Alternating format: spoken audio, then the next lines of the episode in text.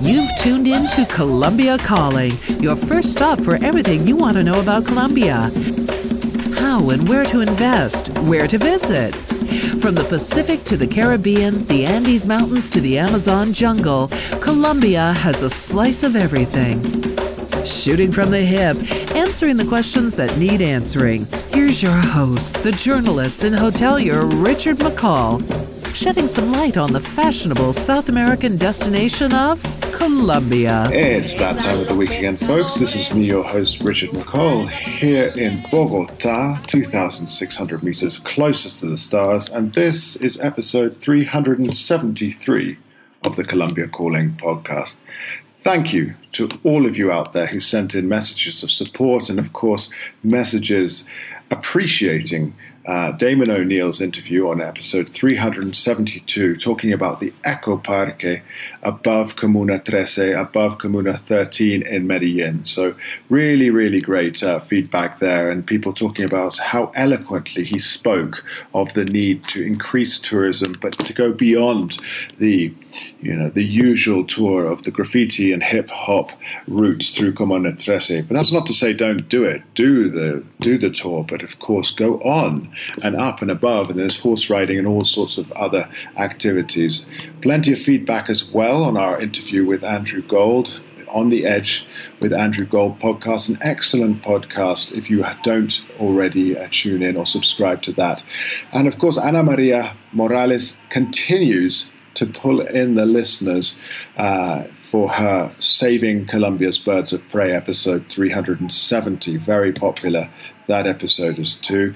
Also, please check back in with episode 369, Malcolm Linton, who is offering exclusive and pretty incredible uh, photography workshops in Mompox. So, of course, that will be designed uh, with my hotels in mind, and of course, Malcolm's combat photography experience to you know up your up your game a little bit when it comes to photography. There are spaces still available for the may one and we have dates set up for july and dates set up for august. So just check out the website malcolmlinton.com and you'll find their mompox workshop and on there you can find the details about the course and have to sign up there and make you know, a deposit online with a credit card. So very easy indeed. Thank you again to all of you who support us on Patreon, patreon.com, Colombia Calling. We continue to draw in the listeners and a few more uh, donations here and there. Remember, you can back us for as little as $2 a month and help sustain uh, the Colombia Calling podcast. The, the figures increase, and I'll be able to spend more time on the podcast and make it better and better each week for you there.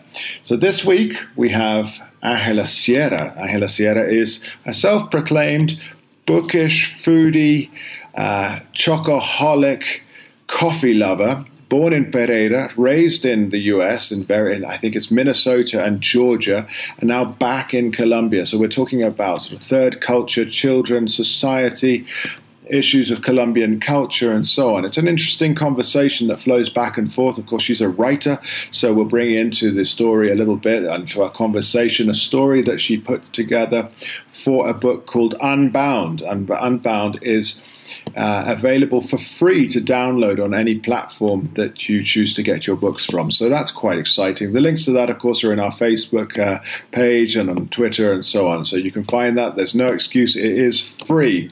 And her story. Um, Jolly Fat is very good indeed, and there are some other good stories in there too. So recommended. It is meant for young adults, but equally so. I think it's quite uh, insightful. So uh, enjoy this uh, conversation with Ahila. And then next week, we've got a great story and know, great conversation put together.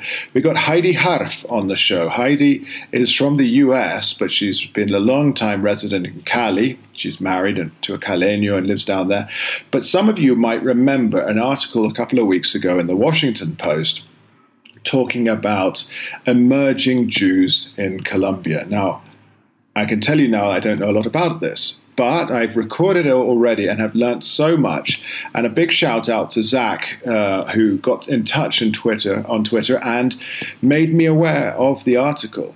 made me aware of, of this article, and I got in touch with Heidi, who has who agreed to record, and we've got a great history society episode about, let's say, the Jewish faith and Jewish culture, and so on and so forth here in Colombia. Something that is, well, very little known about. Anyway. I'll be back after the news segment with Emily Hart there in Medellin, and we'll be talking to Angela Sierra uh, about well, life in Colombia in general. So, thank you again for listening, and don't go away. I'm Emily Hart, and these are your top stories for the week of April 26, 2021. Colombia is preparing for a national strike this Wednesday as dissatisfaction with the government and protest over the proposed tax reforms mounts. The strike includes labour unions, students, and indigenous and ethnic minority groups, among others. There are planned mass street demonstrations. Colombia's proposed tax reform has also hit new roadblocks in Congress, as even parties normally allied to President Ivan Duque and his Centro Democrático party have said they plan to vote no. Others are proposing serious reforms.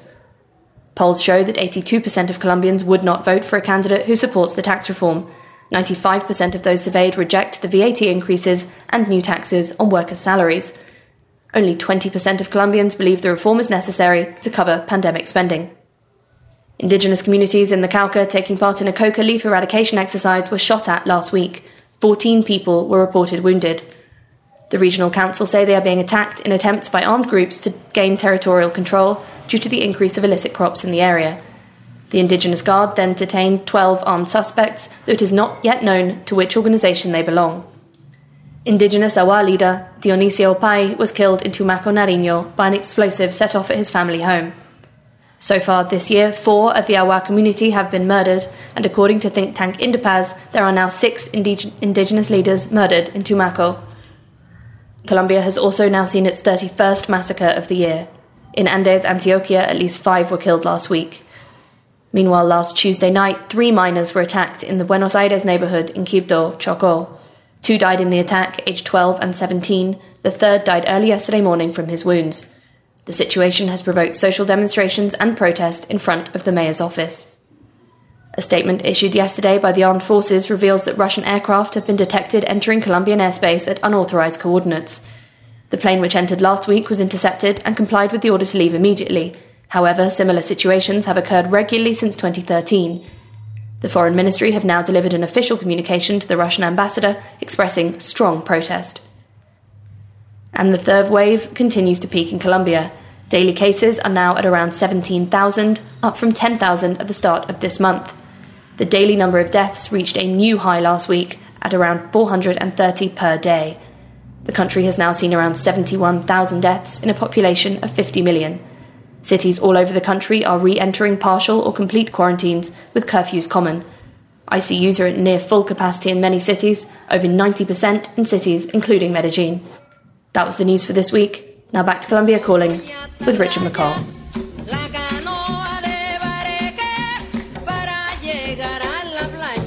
And we're back. This is segment three of episode 373 of the Colombia Calling podcast. My very special guest, I know, is a long-time listener. Her name's Angela Alvarez. She's in Pereira at the moment. I wish I was there. I can hear the birds song in the background, which makes me a little bit jealous because I'm looking out my window here in Bogota and it's a downpour. So don't go outside because if you're outside in Bogota, you're going to step on the stealth flagstones that then slip and the water goes up your leg. But anyway, Angela is, well, she's a writer, she's a journalist, she's all sorts of things. And she got in touch to talk about principally a story that she's written for a book called Unbound Stories of Transformation, Love, and Monsters. But I think we're going to talk a bit about everything. So, Angela, welcome on the Colombia Calling podcast. Thank you. Thank you so much for having me. I'm not celebrating my sunshine too much because uh, in Pereira, we only have two kinds of weather either it just rained or it's about to. okay, it's the rainforest, people. It's the rainforest. well, that's cool, isn't it? I mean, it's I, I like that. It's a you know, it's uh, because if it's just about or it just has, that's fine. But here we're always under the threat. I'm always looking to the north, so that way I'm always looking up there. And if it's just that that little tinge of grey, you know, you know it's coming. So get everything done in the morning because the afternoon is written off, uh, despite Pico y Placa, Pico y Cédula, Picuy everything else. how how are things in Pereira at the moment? I mean, what's going on down there in the coffee zone? We've also got Pico y Cédula now. Uh, you know, even day and odd day, mm. um, and we have um, toque yeah. Curfew. Curfew. Yeah. We have curfew, and pretty much the same thing. Our our um, you know COVID COVID lives here too. That's right. It's all right. But I I'm glad that you're well. Everyone around you is well. Everyone's staying safe. Everyone's staying good. Good. I mean, um, it's, it's and but, I'll, I'll admit, you know, uh, being lo- in lockdown in a place where you know your biggest problem is that the iguana is eating the bird food is not that bad. Yeah, I, I, think we can both agree that you're in a very uh, privileged position there in in Pereira. But then we're, I mean, those of us, we've got roofs over our head, we've got food in the fridge, and uh, you know, we've got our health. So I mean, we can't complain. I'm very careful about this because, yeah, there's yeah. A, you know more than more than a million people, I think, in this city in Bogota who who don't know where the next meal's coming from. So you know, why why why should I complain about these things? But it's hard, of course, it's hard, but equally so. But so let's um let's talk about this because the Unbound book, the one that you you have contributed a story to, and it's called uh, was it is it Jolly Jolly? Yes, I've got it. Jolly Fat dies tonight. there we are. Jolly Fat. I got correct. I got it written down. Um, no, it's contributed, and it's called. There you go. There's the book up there. It's a very nice cover. Um, uh, the, the hard, the hard, just the hardback has a secret. Oh, what's that? Is there? A, it's a heart. Look at that. To friendship and to the enduring power of creativity to triumph over loss, which seems like very bold words for right now. Right. so, so, so this is this is my tape. Okay, this but this came out. I mean, in, in February of this year, right? So it's, it's it's very new, and so therefore the writing was done, I guess, I guess during pandemic. I mean, so it's these are stories of transformation. These are stories of reflection. I've read a few of them. The one, the first one, of course, the the sort of backpacker story resonated with me. Uh, Heidi Ayarbe. Ayarbe. Yeah. Yeah. I, I, resonated with me having opened my my first place in Mompox as as a hostel to begin with because there were no tourists back in um, 2007 8. Uh, yeah, I can just see the people sitting around and you know there's this, there's, a, there's a one phrase in it where it says, you know, by about 10 o'clock they're bored. So they're sharing s- travel stories, putting a video on or hooking up. And I was like, yeah, that's about right. I'm, I'm also glad to have moved beyond that now. But then we get to yours. Let's get on to your story. Jolly Fats dies tonight. It's, it's quite a hard story. Um, people on Amazon, the reviews have been, well, spectacular. Uh, in fact, I, am going to flatter you a bit more, and then you can talk. But I love that okay. someone wrote on it saying, someone wrote a review saying, the only complaint I have is that uh, uh Angela Alvarez or Angela Sierra, your, your, your um, pen name, hasn't got any books out there. I mean, how amazing is that? I do not know that person. I, I must admit that is not a paid review. I have to. I did not. That that that is a that is honest, honest to goodness, a guy that just flat out said that. I'm very flattered. I'm working on it. Yeah. I'm working on having more things out. As you know, Bogota Writers uh, uh, Writers Group has an mm-hmm. anthology, and we're trying to put out one this year. Mm-hmm. Um, it's funny that you mentioned Heidi Ayarbe because she's the reason I'm in this book. Oh, wow. She's an American. She is from uh, Carson City, Nevada. Okay. And I've known her for a while. She is a YA author in her own right, award winning. She wrote an amazing book called Compulsion, among other amazing books, but that's my favorite. And uh, she lives in Pereira. Oh, wow. And we're like we were we knew each other and uh, she she's amazing. She called me up last year like in september. She said i'm, I'm dead bored of this pandemic. Some friends uh, are, are, from five points press are putting together an anthology. It's transformation love and monsters. It's ya do you want do you want to submit a story? And i said well hell yeah. And so uh, she said i make no promises. I'm not like on the it's not a sure thing. You do have to go through a process submissions are open. And I sent it in and I didn't hear anything about her for months. Mm. I heard nothing. In fact, I don't think she told me that it was transformation, love and monsters. I think she just said transformation, bye.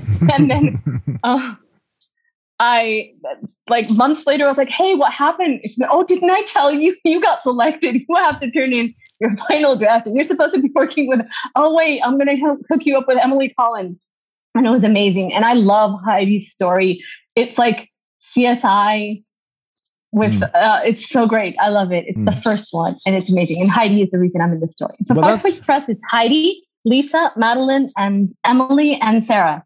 Well, it's pretty awesome. I mean, it's awesome. So, I, I, mean, that's one of the ones I've read, and one of the ones I wanted to kind of uh, draw, you know, attention to. But uh, in your story, you are a Bogota Bogota writer. How how long have you been uh, in in this group? Very recently. I've only been there for a year and a half. but I mean, you're based in Pereira full time, or do you come to Bogota? Have you actually had any of the meetings in person yet? Yes, we did for the first year, mm. uh, all of 2019. Mm-hmm. Okay. And then we went into lockdown in 2020. Mm-hmm. So up until, you know, those first up until March of 2020. Hmm. I I'm in Bogota, I'm in uh, Pereira because I'm visiting my parents. Okay, okay. My right. parents live here, All and right. uh, we came for Easter, and um, you know, as things happen, Easter sort of turned into. It's an extended period. Yeah. Uh, uh, so, but, so, I mean, uh, it's an interesting bunch. Of course, the doorbell has to go now, but uh, it's an interesting bunch, the, the, Bogota writers. I've had Peter Dale on the show a few times. Uh, and, and, Amazing guy. Uh, Juan Manuel, of course. And who's a sweetheart. Yeah, Carolina. And I Vincent. Believe. Yeah.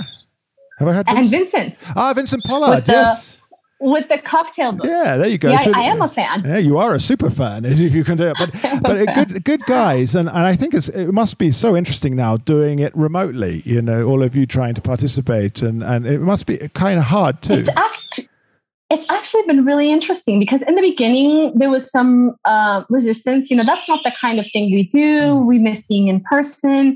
You know, I would take I would make brownies, and Peter would make tea, and there's something about just just mm-hmm. sitting with each other that is that is really irreplaceable. But um, going um, virtual has allowed us to uh, gain back some people that we've lost. Among them, Tony Cleaver, yeah. who is now living in in, in the UK, and uh, Gabby Dale, Peter's daughter, was able to join us for a few meetings, and she was also abroad. And um, Delaney is oh, yeah. in Canada.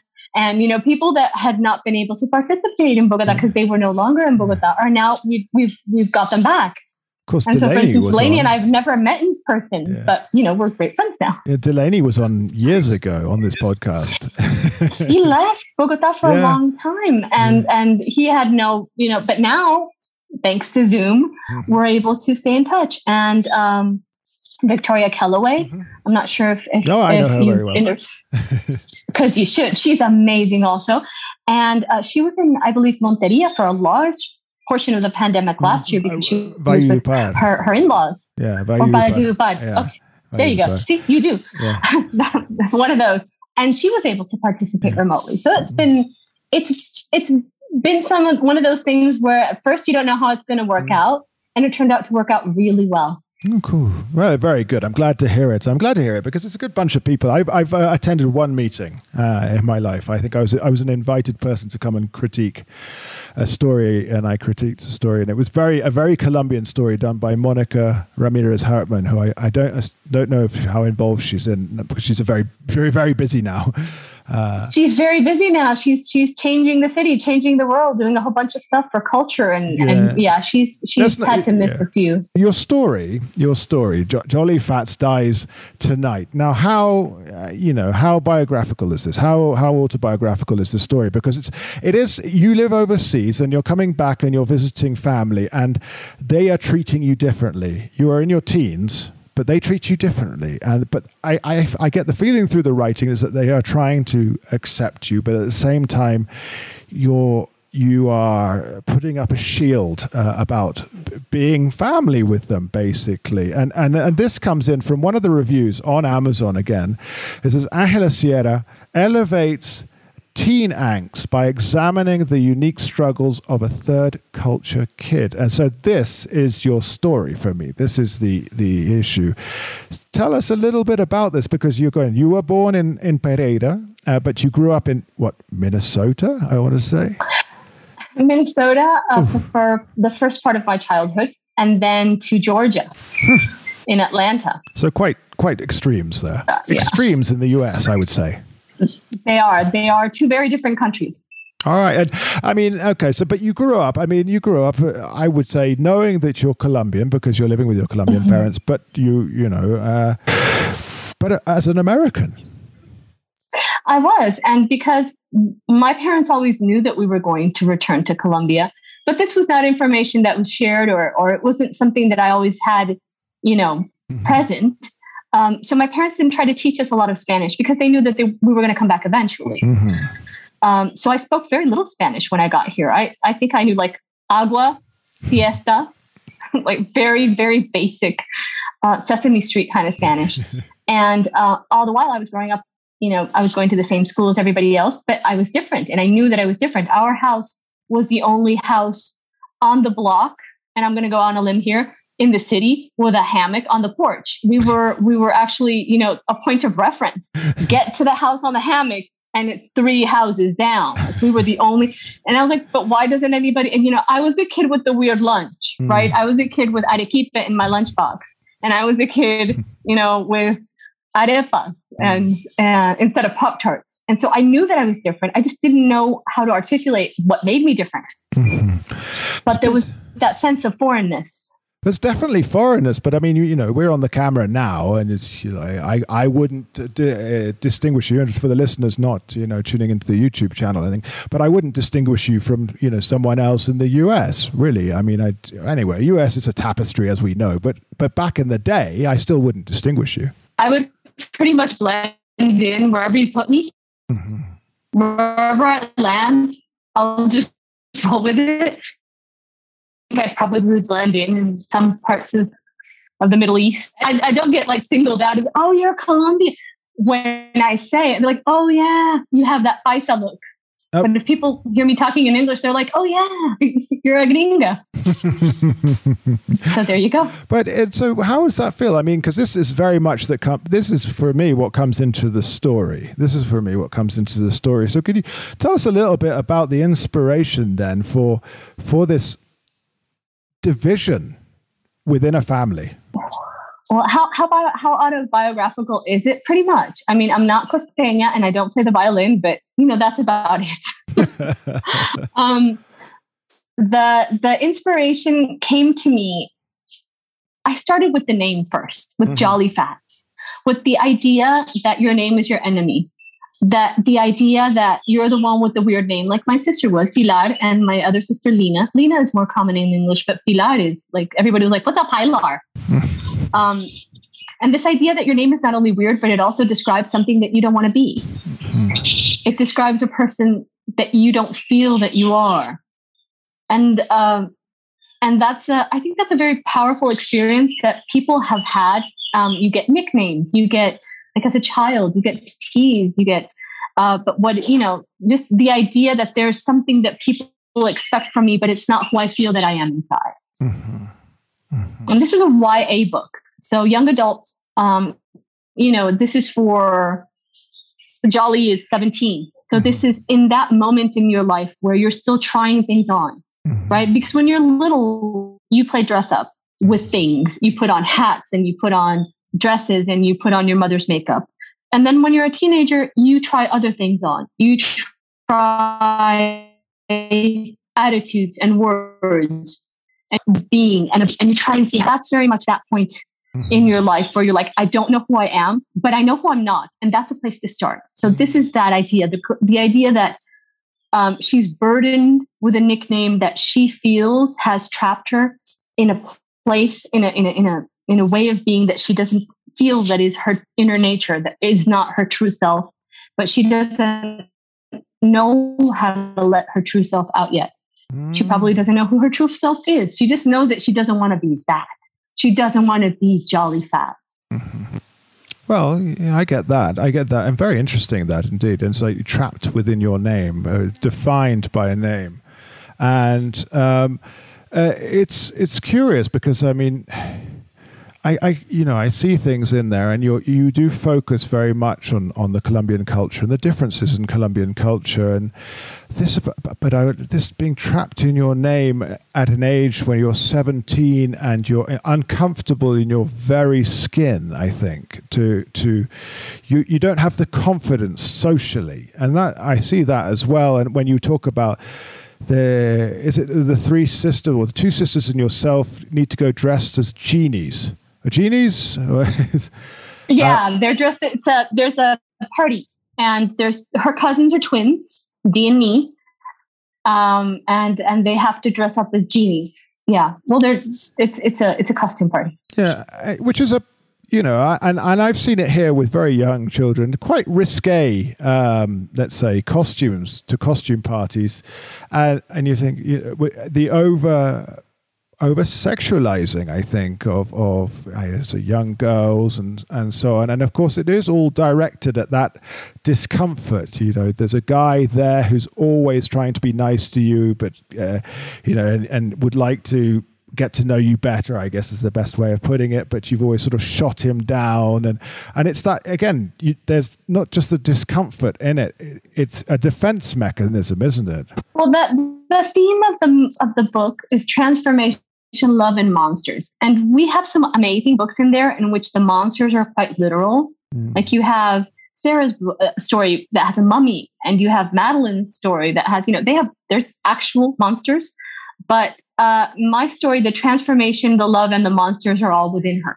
Mm-hmm. So she has to transform herself. She has to love herself, and she has to overcome her monster, which is, you know, jealousy and just just not having a sense of who she is yet. Mm-hmm. And there's a there's a there's a phrase in the book, you know, I'm not the kind of girl who just changes everything because a guy happens to like her. Mm-hmm. Because again, th- that's another thing that's about YA. It always ends when the boy gets the girl or the girl gets the girl or the boy gets the boy you know when when when romance happens well that's it thank you all my problems have magically disappeared all i needed was the right kiss all i needed was the right you know uh, other person mm-hmm. and and i didn't want that for her the mm-hmm. the there's a love interest in there because you know uh but but that's not the main focus that's oh. not that's not what the book is about it's like okay and you found because you found someone who likes you and then your life is perfect and then you have you are worthy because someone else finds you attractive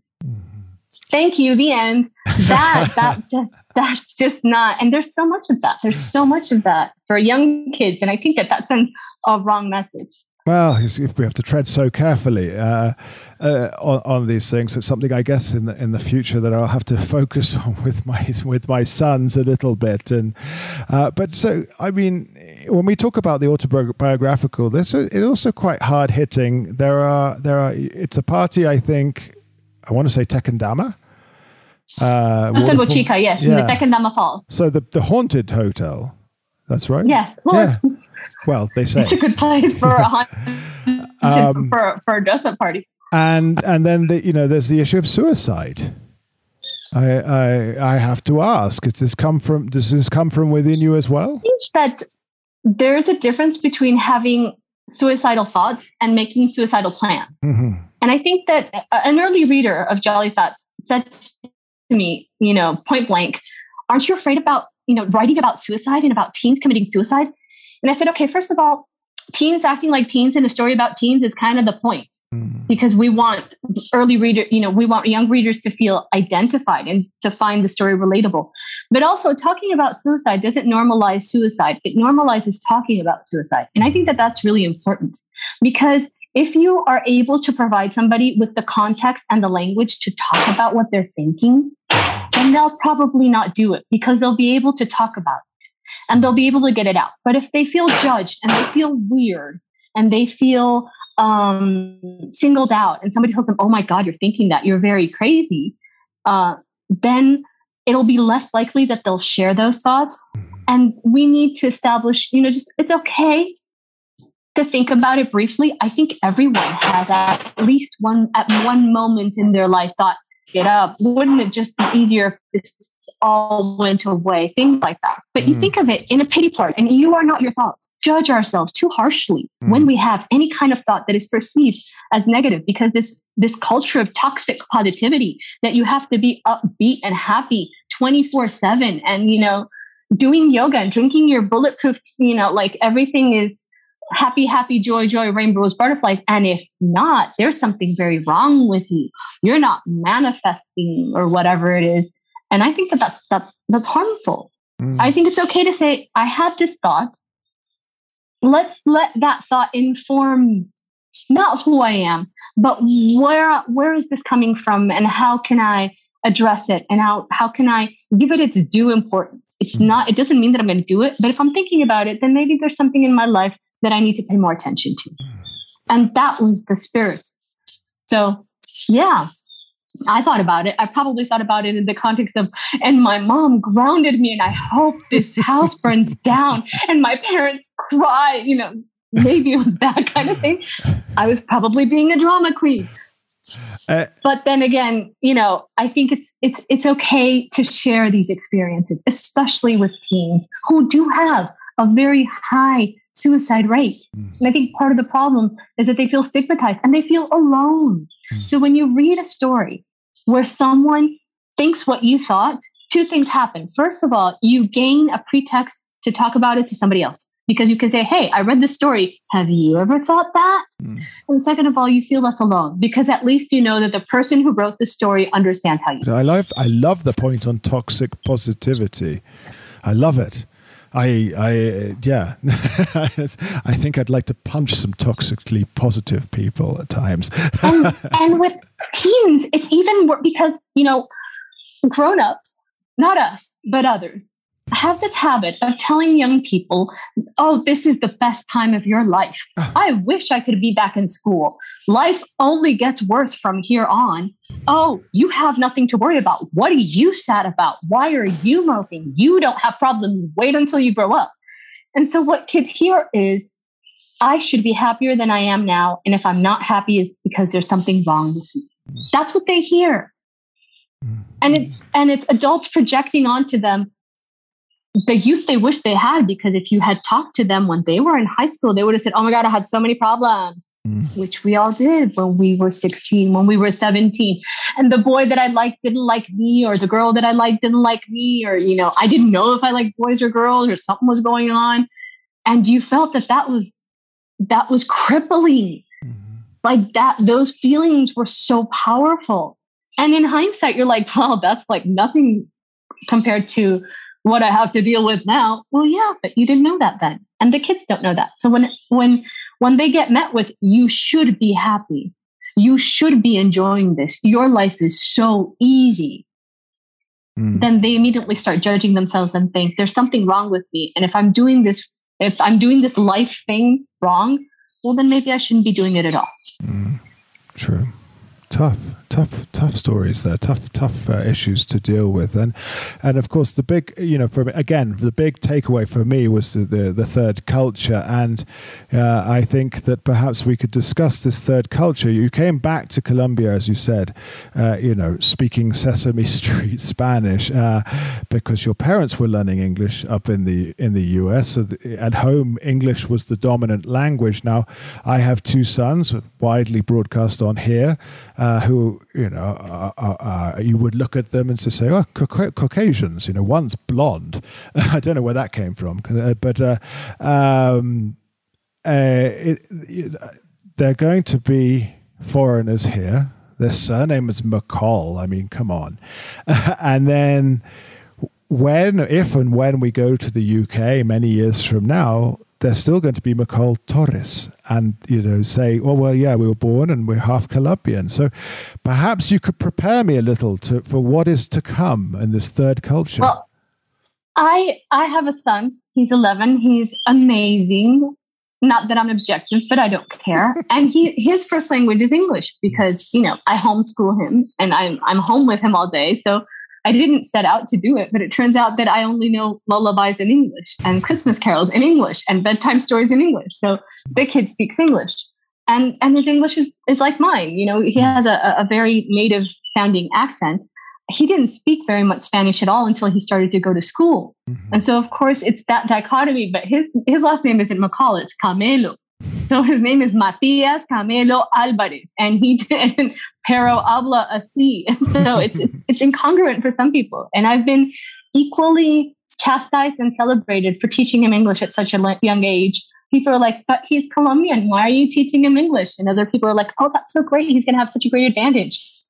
Can't keep anybody happy. As for hmm. being a third culture kid, for me, I realized that it wasn't my problem, right? I'm bicultural, I'm bilingual.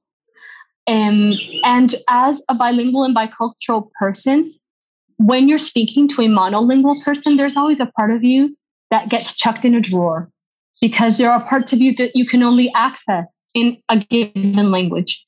And you kind of had to hold yourself in. And um, I decided that that's the other person's problem.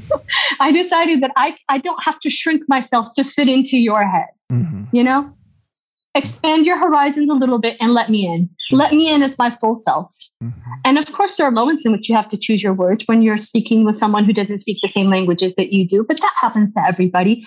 But it's not the shame because I grew up, obviously, I was a child in the 80s, I was a teen in the 90s. And so speaking Spanish in the school in the United States was forbidden. I was not allowed to speak Spanish. People would look at you dirty if you spoke Spanish. For instance, if I went to a shop and I realized that the woman spoke Spanish, if I spoke to her in Spanish, she would say, No, no, no, don't talk to me in Spanish. I'll get in trouble with my boss. Hmm. Here in Colombia, if I spoke English, I was being a snob. I was being, I was putting on airs. I was uh, just thought I was so great. So I kind of had to negotiate and navigate those things. And I realized, you know what? It's your problem. This is me. This is who I am mm-hmm. in my entirety. So, if you can only appreciate a sliver of me, okay. But I'm not going to shrink myself so that I can fit into your head. Mm-hmm. And so, uh, as a result of Jolly Fats, I was um, I finished a, a, middle grade fiction fantasy book, and um, when I was first um, writing it, it had just like little touches of mm-hmm. Colombia. And then after that, and seeing the response that people had to Colombia and to the elements of the culture, not in just Colombian people telling me how wonderful it was to read something about themselves in English. And then people telling me, oh, I got, I really liked the, the world that I glimpsed through there. Mm-hmm. I rewrote, you know, and I revised and I Colombianified that other manuscript. And I'm very happy with that. Oh, good. Uh, when will we see that? Quickly. Well, we don't know. we're we're in that. Um, I was I was talking to a friend. It's in that primordial ooze of words and ideas mm-hmm. from which all stories come. Mm-hmm. Um, it's not. It has not yet gelled into okay. something that that could be a book. It's it's still a word file. Ah, it's actually a Scrivener file. Oh. It's, it's getting there.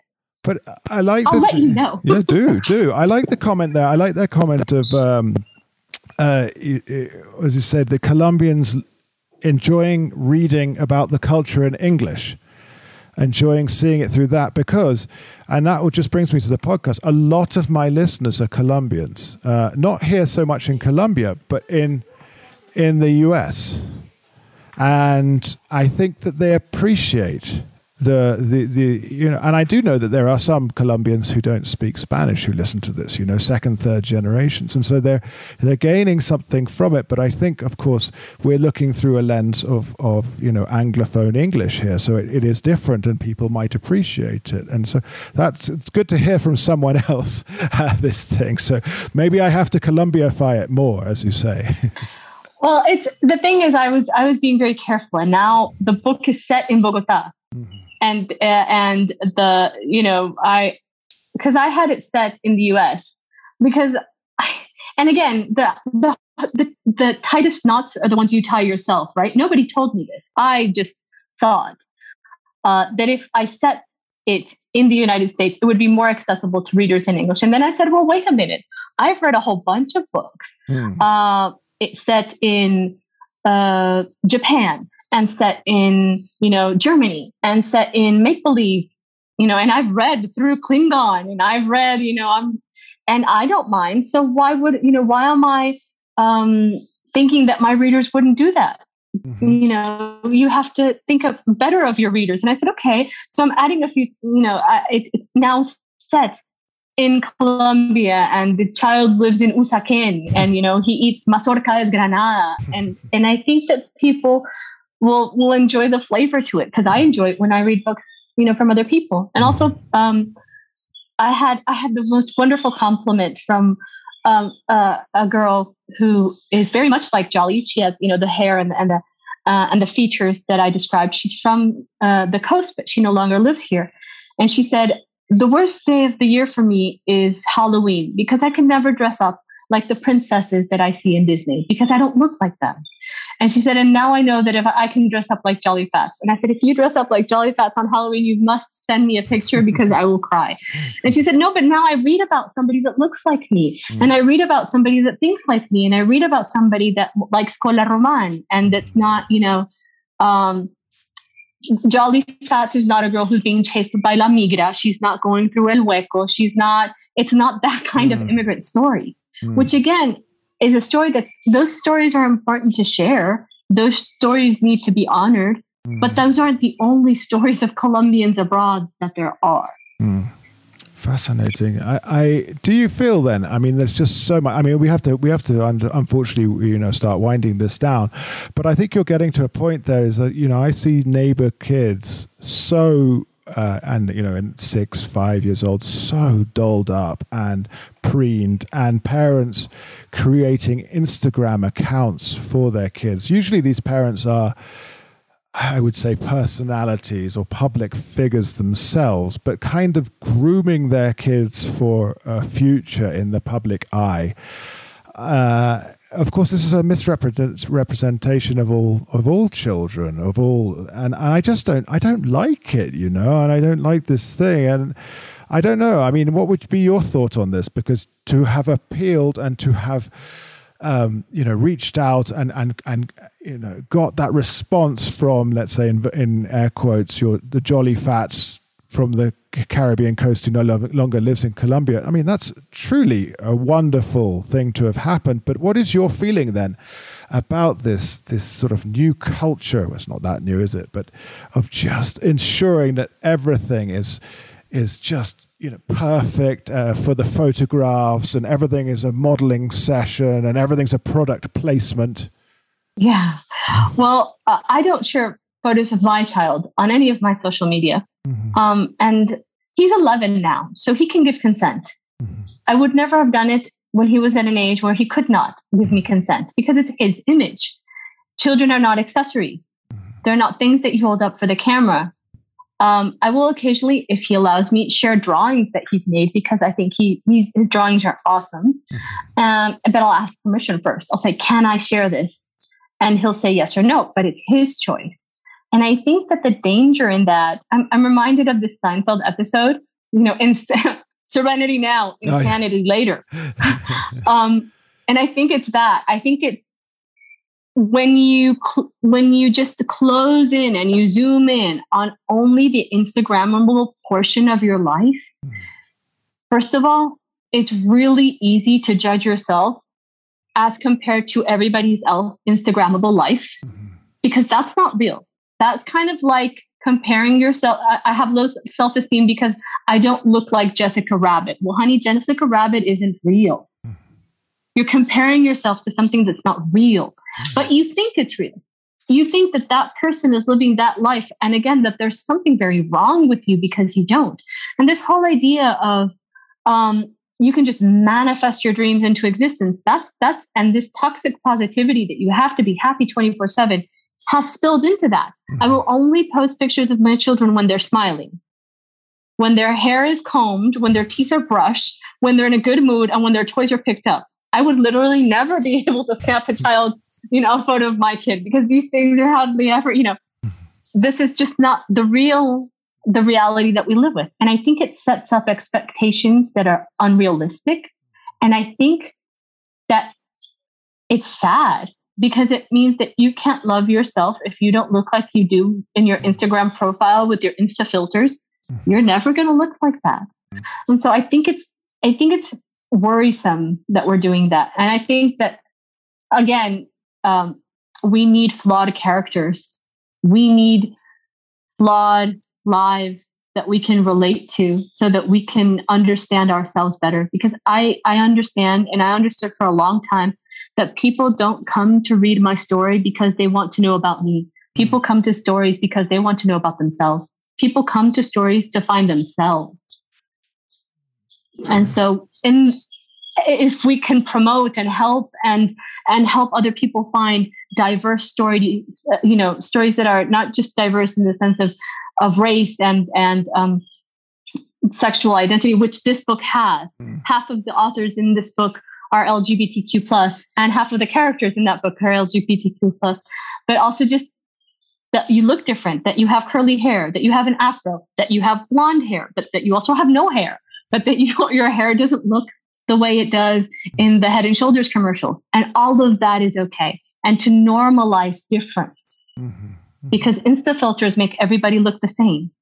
It's and true. catalog, you know, catalog purchases, everybody looks the same. Everybody has the same IKEA, you know, Insta photo thing, and everybody has the same candle, and everybody has the same shirt. And the people who don't think that there's something wrong with them. Mm. And that's what I think a lot is causing a lot of pain. Mm-hmm. It caused me a lot of pain. So I, I know what that feels like. And I'm, mm. I'm very much hoping that we can change that. Excellent. Well, wonderful. Let's say let's uh, let's promote the book a little bit more. It's uh, Unbound Stories of Transformation, Love, and Monsters. Where can people get it, uh, Everywhere. And the cool thing is, the book, the download is free, mm-hmm. and that is intentional. The download is free because we want kids to be able to read this without the problem of money. And the hardback and the paperback copies are being sold at cost. Wow. there's no money being made out of this. Wow. There you go. There you go. This is an intentional, this is something that that had an intention of putting good in the world in a moment in which the world needed needed some good. Oh, we still need it. So keep writing. Um, we're still in a, in a period of, uh, of challenge, let's say. But listen, thank you so much. You've definitely shared some very insightful uh, you know, feelings, and, and and you know the third culture issue is something where I guess I would, I you know I, I don't think I'll struggle with it, but I think my my sons will. It will be something that they will have to come to terms with, and and we do notice a difference. You know, there are days or months that my older son prefers English you know, and so therefore he hangs out with me far more. Uh, and and then his Spanish suffers. It's quite amusing. And of course, his aunts are like, "Why isn't? Why is he better in English right now?" Well, this is just a phase. This is you know he's going through this phase where he can work it out. But I think this has given me a great deal of food for thought, and that's important. And and I li- I really like this, and I I will recommend the book, and we'll put it up, of course, on the Facebook page and on Twitter, and and we'll, we'll Instagram it, of course. um, and and let me just say thank you so much for your time, and I mean I hope to see more of your writing out there soon, please. I'm doing all, I'm typing as fast as I can. okay. Phenomenal. Thank you Thank so much you. for your time. This has been uh, great fun, a good conversation with Angela Alvarez, who's in Pereira at the moment. I apologize a little for some of our connectivity problems, but that's the way it is these days. Everything is via the internet. And if it rains in Bogota, you know, I mean, that's what happens. Um, uh, so, with this has been episode 373 of the Colombia Calling podcast. I've been Richard McCall talking to Angela Alvarez, an author, one of the stories stories in the book Unbound Stories of Transformation, Love, and Monsters. Look on wherever you get your books Amazon, uh, Barnes and Nobles, everything else. You'll be able to find it there for free download. So that's, a, you know, I mean, you've got no excuse. Um, and uh, of course, uh, give us some feedback. Tell us what you thought of, uh, of the book and tell us what you think of this episode. Uh, leave a review. And of course, uh, write to us at colombiacalling at gmail.com or on Twitter, on Facebook, whatever. I mean, I'll answer. So that's me signing off for this week. And next week, we've got another interesting person lined up to talk about something Colombia related. Um, I'm excited as I am every week actually because it's so diverse. We jump around on subjects and that's what people have said to me and and and, and that's what i'm trying to continue doing. So thank you again everyone out there. Thank you angela. Uh, have a good thank rest you. of your days there in pereira. Uh, i am envious is all i can say. Come visit if I could. Anyway, thank you again. So uh, we'll sign off this week, and thank you for listening to episode 373, and come back again for 374. Thank you. Bye bye. And thank you, Ahila.